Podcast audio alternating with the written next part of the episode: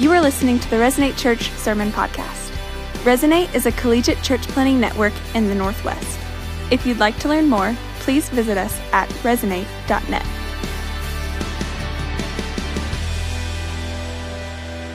What's up, Resonate?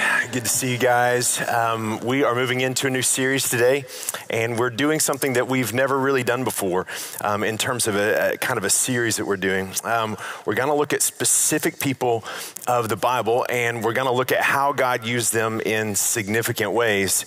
And specifically, um, we're going to look at all these people in the context of uh, women in the Bible and understanding why and how God used them in a really specific way. And you might ask, well, why would we uh, point our, our focus that specifically? And, and I think that um, because in this, as we begin to look at these stories, and specifically four stories of women in the Bible, they're all incredibly interesting. And I, I believe that. Um, in a male dominated society of which, you know, the context of the Bible was written, that God provided some of the richest moments um, to the women in the Bible and some of the most accelerating moments in his kingdom to, to women in the Bible. And I think it's worth looking at the kind of characteristics that God uses and how God uses people and how it appears in the Bible to be illustrated through um, women. Uh, it oftentimes kind of has this exclamation point to it. And so um, today, here's the point that we're going to look at. How do you rise up in moments?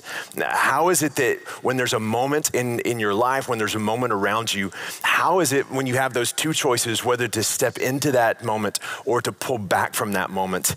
Um, how can we begin to see through, uh, through these people in the Bible how to step into that and how to be able to claim that? And how do you have strength and how do you have the courage to seize those opportunities around you? And these moments, I believe, come big and small. That there's moments that we um, that we may not even see, and, and, moments that can pass us by. And there's moments that are obvious in our life, and there's moments that we begin to think, "I know them in a moment. I know what's happening here." But in those moments, um, what what should you think, and how should you act? We need a script, and uh, and I believe that uh, the best way that we begin to operate is when we have something that's really clear for us. Uh, we, we have a pathway, we have a script. And when we begin to recognize those moments, we begin to instinctively know this is how I should act, this is how it should look. And so today, um, I, I want to present a script to you from someone um, that we might not think, hey, this is the script for how I should live my life. It's the story of Esther. And Esther is a book in the Bible in the Old Testament, and Esther is, is just one of my favorite, favorite books in the Bible. And it's very unique. Um, and it's very unique in many ways, but one of the most unique ways, and one of the ways that it almost did not get to us, is because it never mentions, mentions um, the name of God. It has no um, reference to God in the entire book.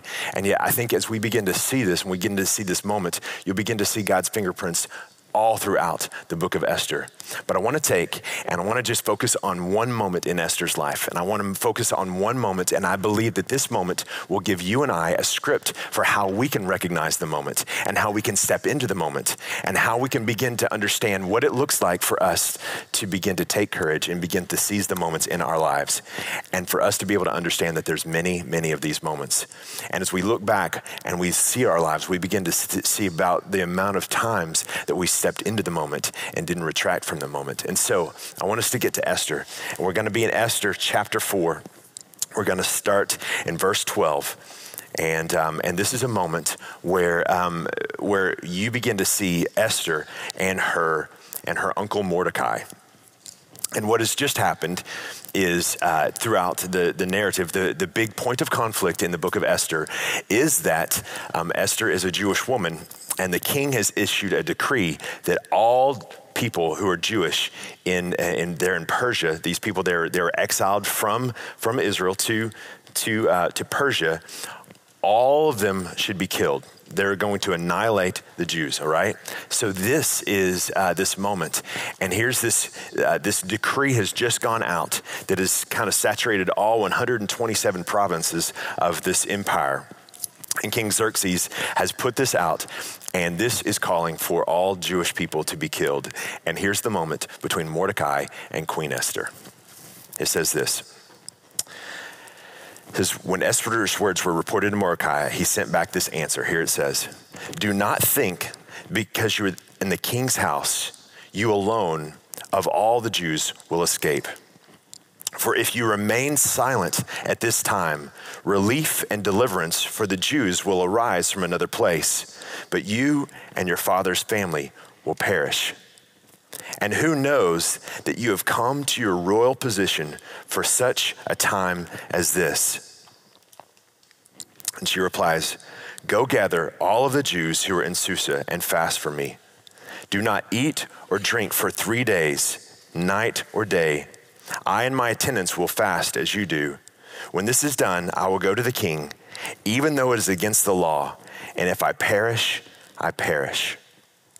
So Mordecai went away and carried out all Esther's instructions. This is a small amount of words, but it carries a massive impact. In there, we begin to see uh, this reality that to go to the king um, on your terms is immediately set up for you to be uh, for you to be killed. So you do not come into the king's presence. the king calls you into this presence. And so what is happening is there's this significant moment and Mordecai is telling Esther, hey, this is what we're up against. This, this is the significance of what we're, what we're um, walking into. And Esther knows that this is something that is incredibly, incredibly dangerous. To go to the king without the king summoning her is essentially a death sentence. So something has to give. So either she dies from the decree or she dies at the hand of the king. How does this happen?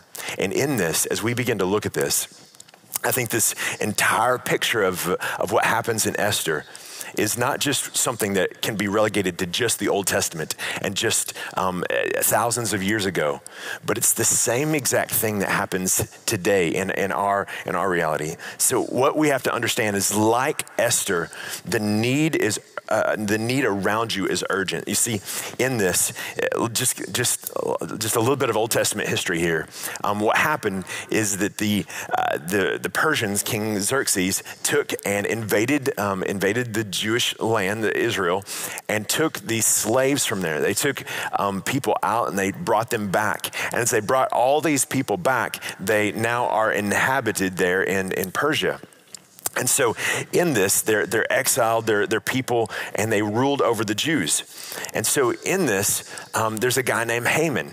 So, he's going to come into this uh, story. And Haman was, was a guy that had a significant amount of power under King Xerxes. And in this, um, Haman decided that he wanted to kill all the Jews. And so he wanted to annihilate the Jews. The difficulty is that Esther um, has been chosen by the king to be her, his queen, and she is a Jewish woman. And so what happens then is that Mordecai begins to tell Esther, hey, there's a decree that has just gone out, and this decree is annihilating uh, all of the Jews. And then Esther has a moment, and this is what leads us to this place and the re- recognition of the urgency of the need around. And so she starts off by saying, hey, I, I can't do this. I, I can't do this because it is against the law. I can't go to the king. That's, that's certain death. But the recognition of this is that Mordecai says, hey, this is urgent. There's something significant in front of you. There's something that is, is going to be radically, radically um, necessary for you to engage in. And this is so key for us. It says this it says, Do not think that because you are the king's house, you alone of all the Jews will escape. And, and this is this fascinating thing that um, Mordecai, in all of his wisdom, begins to help her clarify that that when there's something evil that happens and when this begins to pervade society, no one is protected from that. There's no one who ultimately doesn't have some sort of effect by those kind of things. When evil men take their schemes and begin to display those. When things work against the kingdom of God, it affects everyone. And, and I think that that for us is true too, because we have to understand that our culture is moving at breakneck speed towards godlessness. And as we begin to think about this, even as uh, for those of you who are a little older and have a little bit more timeline to be able to see, man, there's some significant things that are going on in our world. And as we begin to see the momentum towards godlessness, when we see the momentum towards a secular understanding, the removal of God from a worldview and an understanding of the world, and when we begin to think about how that begins to pervade, I believe what's happened is oftentimes we just, as, as believers, we just think that's just the way it is. Or that's just, it's just kind of, we don't know what to do about it. Or that's kind of this, this, this thing that we can't control. And when we begin to see the 24 hour news cycles, when we begin to see all the things around us, there's a sense by which we lose our urgency to begin to recognize that just the same thing that Mordecai says to Esther, that it is not like all this stuff is happening and it's not going to affect us. And that we cannot stay simply um, like, hey, this is not a big deal. Hey, this is not something that I have to really change my lifestyle for or pull myself out of my comfort zone for. I, I, I don't need to do anything it's just, it's kind of happening around me. And I think oftentimes we can fall into these places where we're simply taking and we're just landing in apathy or we don't know what to do. And so we just stay still and we begin to think about the threat if we were to act and we begin to say, okay, what is this going to cost me? And the recognition that we first have to say is that there's a need around us, there's an urgent need that we begin to have. And in this, uh, I would just believe that the people of God, and if, you, if you're a follower of Jesus, you can't shrug your shoulders at some stuff. You can't say, ah, just, I, I guess I'm just gonna keep living my life and just kind of keep my head down and keep my private faith and just kind of keep doing my thing and believe that it's not going to affect us and believe that somehow it's not going to enter into our world and believe that somehow we can continue to keep a private faith and believe that our private faith is gonna protect us from a public godlessness. It doesn't work like that. And so, we, as people of God, have to also be people of action that recognize the need and recognize that we've got to do stuff. And we cannot just say, This is just what I believe, I'm just gonna do my thing, because we miss moments and we miss what is going on around us. The, the incredible opportunity that we have in the entire church, but specifically in Resonate Church, is that God has allowed us to be able to invest into a group of people in college towns across the Northwest that have an opportunity to affect the culture around us. And as we say this over and over, what we get to do is we get to operate in being able to influence the top 2% of world leaders, right? Of people who are college graduates that go out and enter into politics and enter into business and enter into uh, government and enter into um, all of these different aspects that begin to shape our culture. And we begin to, to have an opportunity in these windows to be able to influence them in a significant way. And the people that come to college towns, they're influential because this is just this reality. And we have this amazing opportunity to not be passive to an urgent need, but to be able to engage the urgent need. And all of us have opportunities to take the gifts and abilities that God has given us to begin to engage this. But I want us to get that we cannot shrug our shoulders to this, that the need is urgent. And if we don't believe that, then we're putting our head in the sand and we're hoping that nothing happens to us. And we're hoping hoping, uh, let me talk to you parents, we're hoping that nothing happens to our kids because it might not change in your lifestyle or in your lifetime, but I want us to get that we work urgently, not just for us, but for our kids and our kids' sake. And that's when we begin to say, this is what it takes, and the need is urgent. And sometimes we need a Mordecai to come and tell us that it's coming into our house, and it's coming into our neighborhood, and it's coming into our context, and we cannot sit and simply begin to believe that it'll pass us by because of some privileged position that we may or may not have in the world around us. And it causes us to embrace moments, to take the courage and the strength to be able to say no more, to be able to say, it may cost me something, but it does not keep me from acting. And as we begin to think about this, how is it that we begin to affect something in a deep way? So, one, the need is urgent around you. Number two, the God over you is sovereign and in control. The God over you is sovereign and control. The need is around you. The God over you is sovereign and in control. This is such a deep truth for us to believe. And as we begin to think about what it looks like, um, that God is going to have his way. The question is, will it be through you? And there's no there's no accident that you are in this time and in this place. You might, you might say, I'm not sure how I got here. I'm not sure how I got to this town. I'm not sure how, how I ended up here. I want you to get, I want you to know this is not an accident. The time and place in your life has been ordained by God for a specific purpose. The need is urgent. There is a God at work in this. Here's what it says. Here's what um, Mordecai tells. For if you remain silent at this time, relief and deliverance for the Jews will arise from another place. He's reminding Esther, Queen Esther, of the moment that she needs to step into, not because of her significance, but because of God and because of God's sovereignty. And because here's the thing God is going to do some stuff, right? But it's up to his people to be able to embrace that and to be able to understand this truth. And when we begin to understand the truth of God's sovereignty and when we begin to understand what he is doing, man, this radically changes the way that we begin to live. It radically changes how we act. Again, there's no mention of, the, uh, of God in this book. And, and for some, that's an issue. Hey, how can we have this book that's our scripture that begins to direct our lives? Without it even mentioning God. But here is the, the, here's the beautiful thing.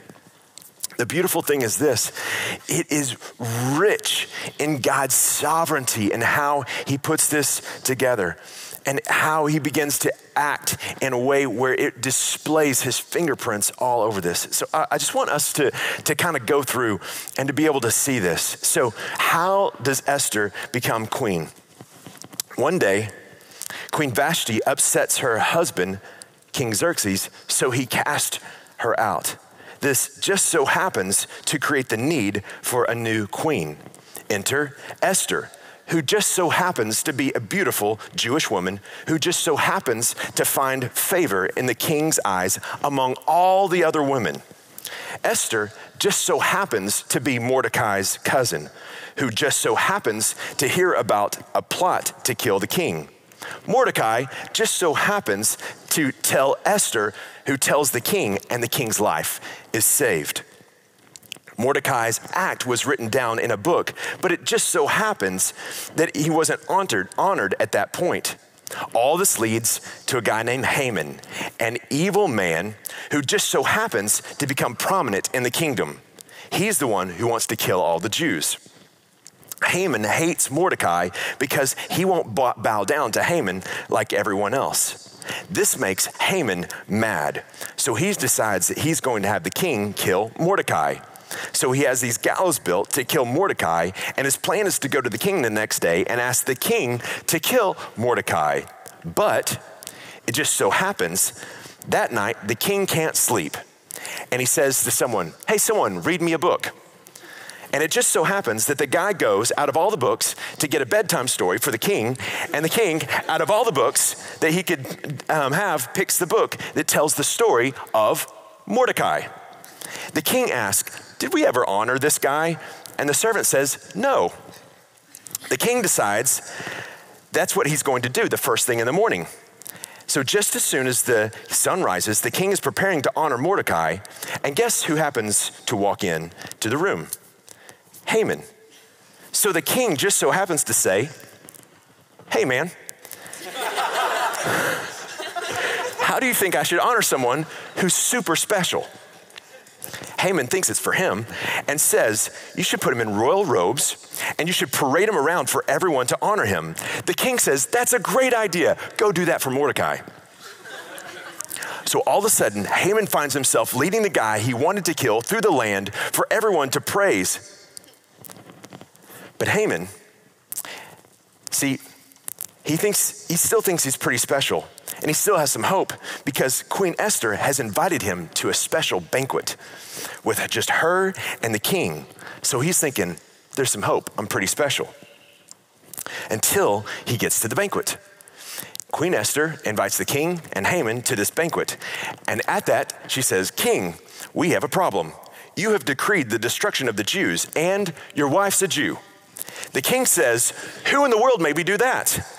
Esther says, Ooh. The king is furious and leaves the room.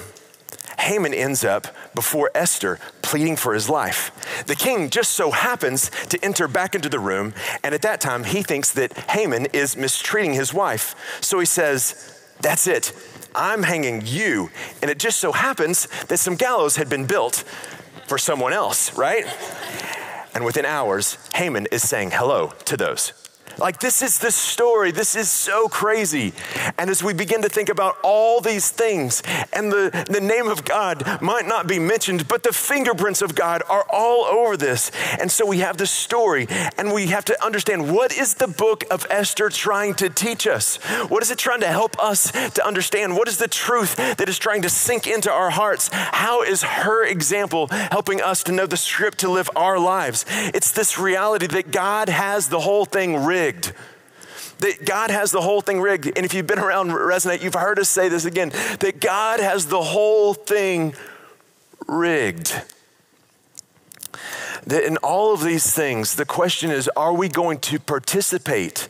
Are we going to recognize that there's an urgent need? And are we going to put it out there? And this is what is so clear that when we begin to see this, that we begin to operate in a way that begins to see that God is constantly at work that God is constantly his work and that God invites us into his work. I want you to get that when we begin to have eyes to see the God's sovereignty and when we begin to see the urgent need, what we begin to see is that God is at work. And we begin to see the moments. And when we begin to see the moments, we begin to think, do I have the courage to step into the moments? Do I have what it takes to be able to get into this and be able to make a difference in the world? Because I want you to get the opportunity in front of you is significant. That the need around us is urgent. That the God above us is sovereign and the opportunity in front of you is significant. This is how we begin to see that God is going to, to work, right? And it says this, and who knows but that you have come to your royal position for such a time as this. Mordecai is brilliant. Queen, there's an urgent need. Queen, there is a sovereign God. And Queen, there is a reality that the opportunity in front of you might be the very thing that you've been created for. Do you believe that about your life? Do you believe that there's an urgent need and a sovereign God, and that He's created you in this time and place to do something significant. And that, does that begin to just fill your life? Is your heart full? Is your mind full of being able to say, this, this, is, this is what I'm aiming my life for? That there is an urgent need, that there's a sovereign God, and there's a moment for me to embrace this. That it might be that God has prepared my entire life for these moments, big and small. Because there's moments that you can step into that no one else can step into. There's realities that you can step into that are unique to you. And Mordecai says, I'm not the queen. I don't have an opportunity to go through the go before the king. No one can do anything about this except for you, Esther. Except for you. And it might not be that dramatic in your life and my life, but these words ring true in our lives just like they did a couple of thousand years ago into the life of Esther. Who knows? Right? This is Mordecai helping her to discover something about herself, helping her to discover something. Maybe this is what you've been created for. Maybe this is the thing that defines you. And so, in this, as we begin to ask, how do we see this? I want you to get that there's an opportunity that's in front of every one of us. And we just have to ask, what is this for us? What is it rigged for? Uh, Mordecai speaks a truth that I believe is essential. And, and I think that there's three types of people. When we begin to hear this idea that God is sovereign, when we begin to hear this thing that God has it all rigged, there's three different kind of people. There's the first person that says, God isn't sovereign and I'm in control that I don't believe that God is working in all of this, that I don't believe that God is actively engaged in the world, that I don't believe that there's anything that God had, like that I'm, I'm the controller of my own destiny. I'm the, I'm the captain of my own ship. And I do not expect for God to do anything on my behalf. Now, ironically, oftentimes what we find out is that in moments of, uh, of desperation, and moments of tragedy, it's amazing how many people hit their knees, right? It's amazing how many people think, I don't think God's in control until it's evident that they aren't in control. And then all of a sudden, right, as, as Matt Carney says, we're all just one phone call from our knees. And in those moments, we begin to go into number two God is sovereign, but my, be- my behaviors are this that I'm in control that I believe cognitively that God is sovereign, but the way that I live my life is, is understanding that I am in control, that understanding that I am in, I'm the one in the driver's seat. And the last one is this that, that God is in God, God is sovereign and he is in control. And that's when the belief and the behavior match up.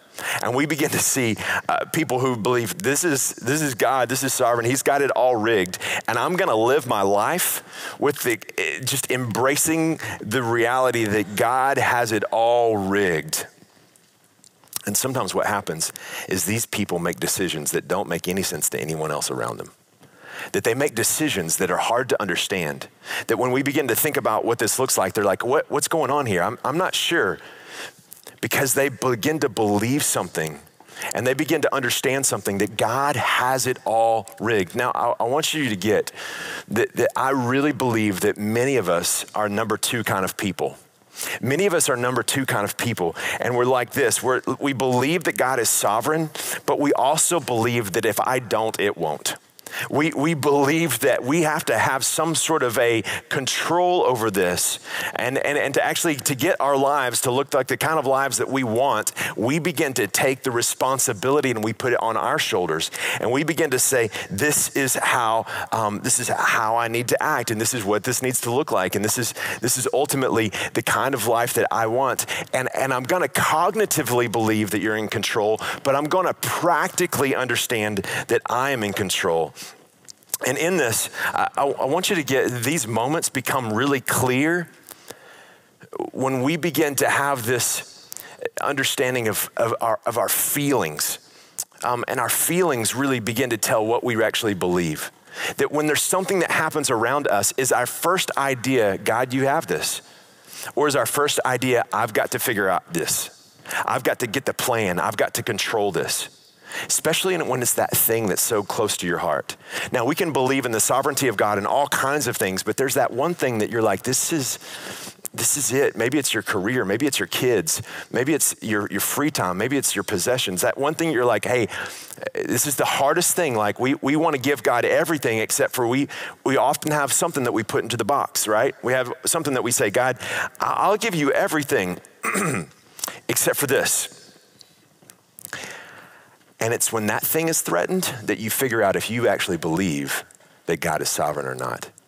When that thing gets threatened and you begin to say, I'm, I'm gonna, I'm gonna, I'm gonna move in, I'm gonna control this thing.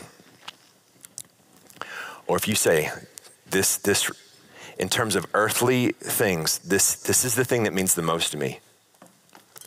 And I also believe that God has it rigged all rigged. And I believe that God is sovereign, even in this most sensitive thing in my heart. That's when you know. That's when you know if you're a type two person or a type three person. Not if you just think, ah, oh, you know what, I, I think this whole thing's gonna work out. Because all of us have different things. All of us have things that we're happy to give God control over because we don't really care. And all of us have things that are deeply embedded, that are the very difficult things for us to give over. And so, in this, we need to ask is God in control or is God a guide? Is God in control or is God a guide? Now, this is, this is really key because um, as we think about this, I recently read a book on how stories work. And basically, a story is this there's a hero who wants something, but there's something that keeps him from having it, which creates conflict. Then there's a guide who enters to help them to overcome the obstacle and ultimately achieve what they wanted. Now, that's basically every story. Just ruined it all, right? Um, every story that captures our heart is there's a hero who wants something and can't get it, or there's a conflict in some ways, and a guide enters um, to be able to help them to achieve what they want.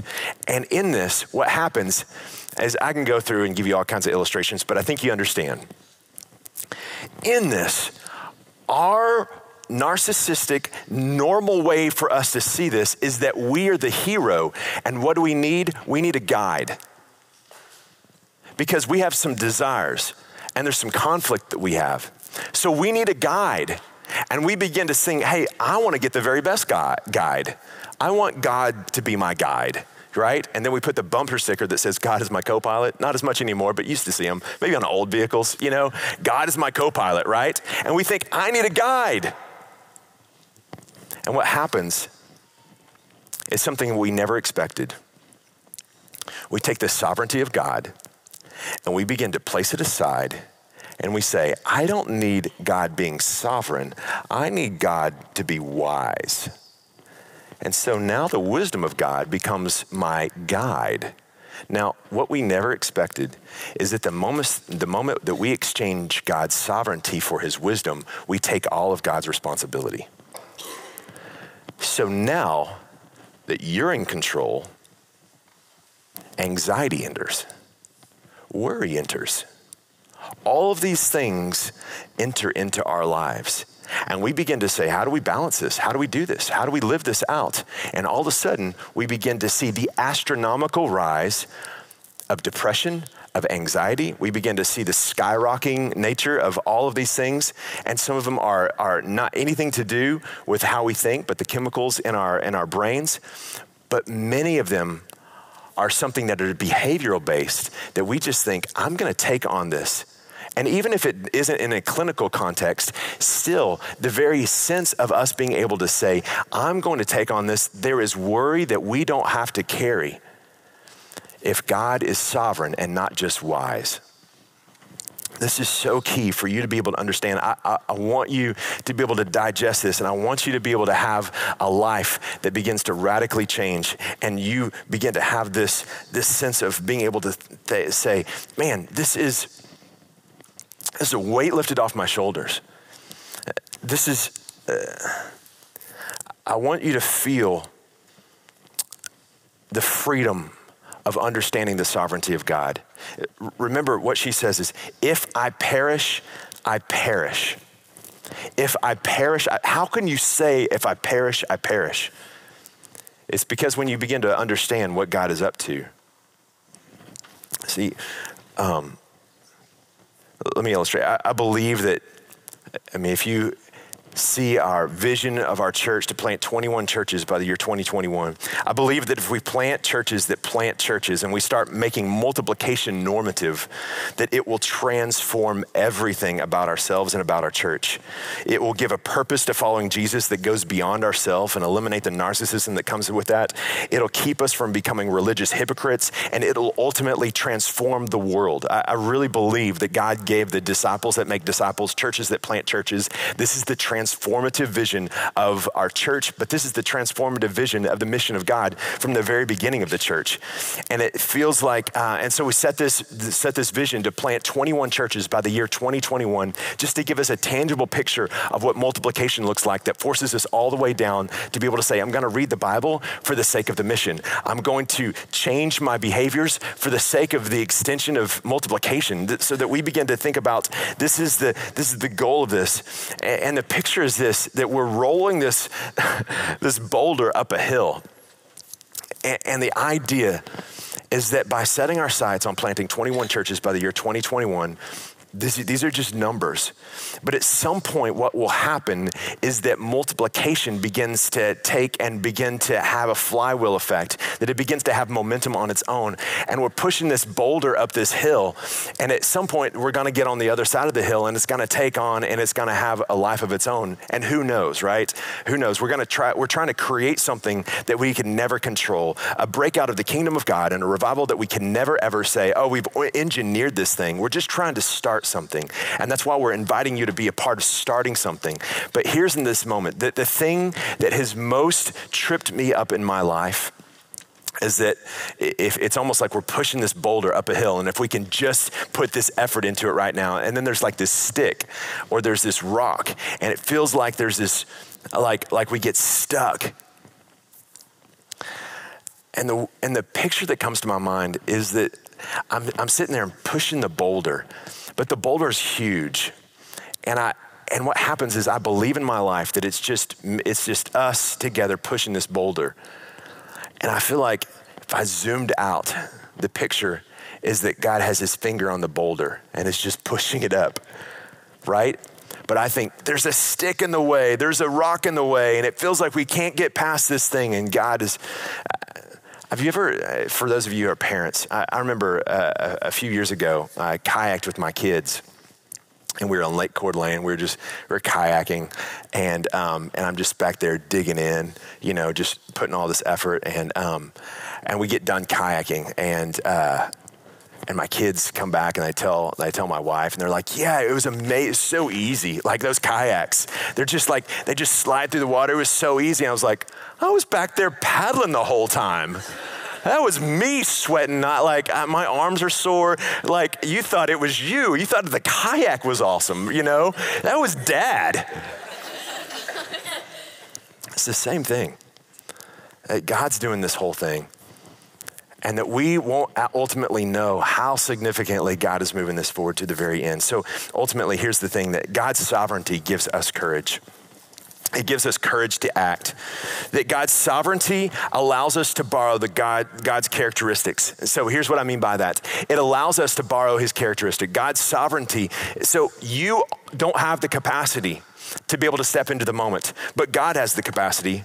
You may not be able to have the strategy to figure this all out, but it's okay because God has the strategy. It's not your ability, it's His ability. It's not your knowledge, it's His knowledge. This is all over the Bible. I want you to get the narrative of the Bible is that it's not your capacity, not your ability, not your knowledge, it's only your obedience.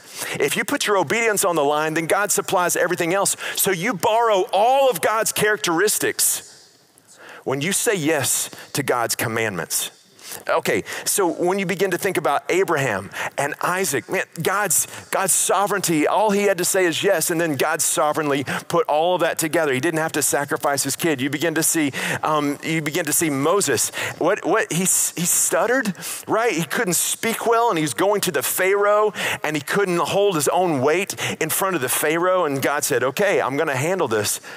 I need you to say yes, but I'm going to take care of this. And God's like, I have it all rigged. It doesn't matter about your speech capacity. You're borrowing my characteristics. And God's, God's so gracious. So he gives him Aaron, right? Here's a bone. Just take Aaron alongside of you. But God was going to do it whether it was Aaron or not, right? You think of David and Goliath, right? So you think about the ultimate underdog story that David alone recognized well, if God has said we're going to win the battle, then we should, all, all that's required of us is to get on the battlefield. The sovereignty of God. You begin to see Gideon and, and over and over, what happens to clarify that God has it all rigged, he keeps hearing from God that he should reduce the number of his army. And he reduces them from thousands to 300 to take on thousands, right? And it's clear in the Bible that God wants us to know that he has it all rigged. We begin to see, um, we begin to see the disciples, right? Not the sharpest tools in the shed, and yet God uses them in a significant way. Even people begin to say, how are these people getting it done? Because these are not learned people. These are not people that have education, right? And so they, they can't figure out God's sovereignty, and yet it is there in front of us. We begin to see Paul, and we begin to see his I, we, we begin to say Paul has this, this thing about him, right? And we don't know what this thing is, but Paul keeps saying, hey, I'm not good to look at. I am not the most eloquent person, and yet he is the most prolific church planter to ever live. We begin to think about the cultural change that Paul had in and of himself, not as a guy who anyone would have thought was a leader. God can use anyone. And this is the amazing thing. We think about the early church. They're persecuted, they are uh, they're, they're killed. They are uh, absolutely not prepared right? Think about they don't even have a bible. All they have is the teachings of the apostles and right this this creates a movement. And the one undeniable thing you can take, you can believe the Bible, not believe the Bible. What you cannot not believe is that Christianity has spread like a wildfire over the last 2,000 years and dominated almost every part of the globe.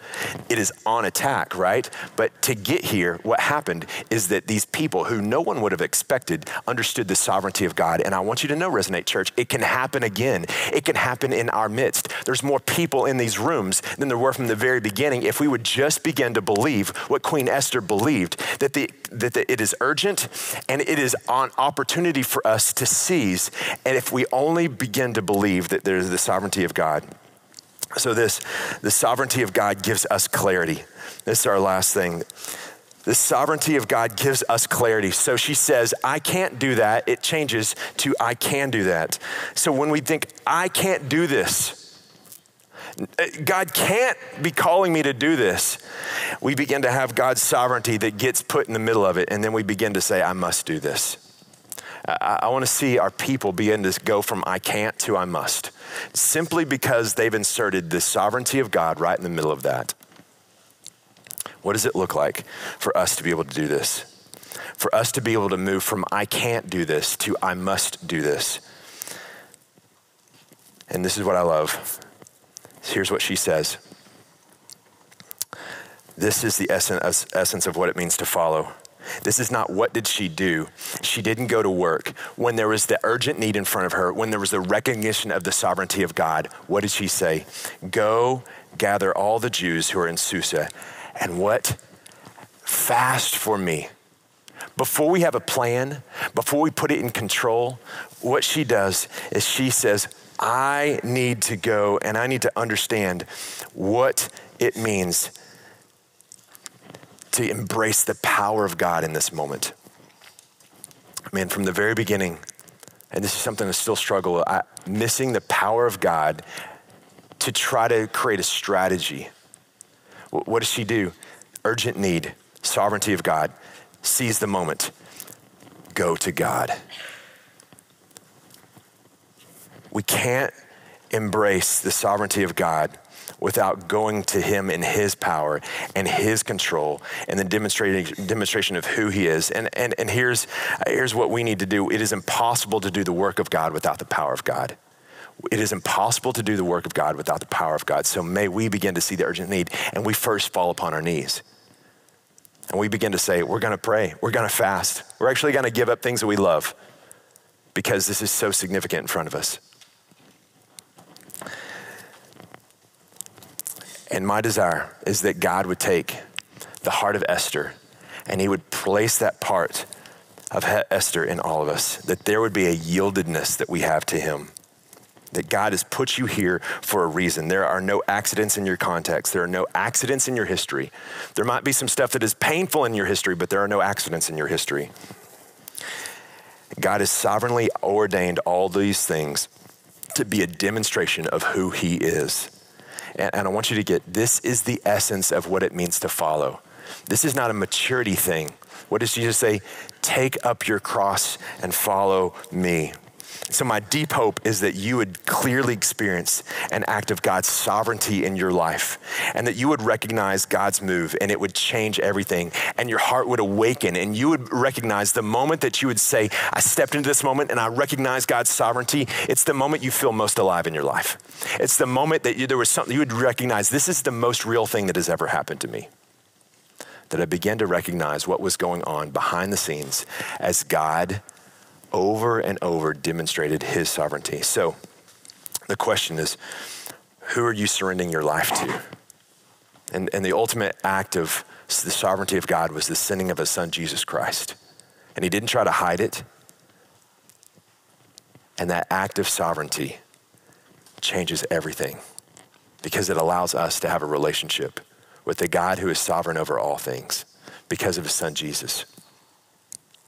So, the question for you and I right now is there something that you know God is asking of you? And you think, I can't do that. Because you're struggling to believe that God is actually sovereign over that thing. Is there something that you know, like deep within you, that the hand of God is pushing you towards? Is there something that God is saying to you? Here's what I want to ask, just, just for this moment, that you would begin to start praying, God, would you start allowing your the truth of your sovereignty to wash over my heart and my mind? Allow that to erode all of the struggles that I have against that thing. God, change me. Help me to become an Esther like person that can say, if I perish, I perish. There's an urgent need. There's a sovereign God, and there's a significant opportunity. Resonate. May we embrace the significant opportunities in front of us and say yes to a sovereign God. Let me pray for us. God, I ask that you would take, and I ask that you would just so clearly demonstrate to us. God, give us the gift of not having to have a whole lot of faith in your sovereignty. Would you meet us where we're at? God, in the next days, weeks, hours, months, would you make it really clear to us that we have a choice to put all that weight on our shoulders or to believe that you're sovereign? Lord, help us to make you our God and not a guide. In your holy name, amen. Thank you for listening to the Resonate Church Sermon Podcast. If you are a college student in the Northwest, or if you simply want to see college students come to know Jesus, please connect with us by visiting resonate.net.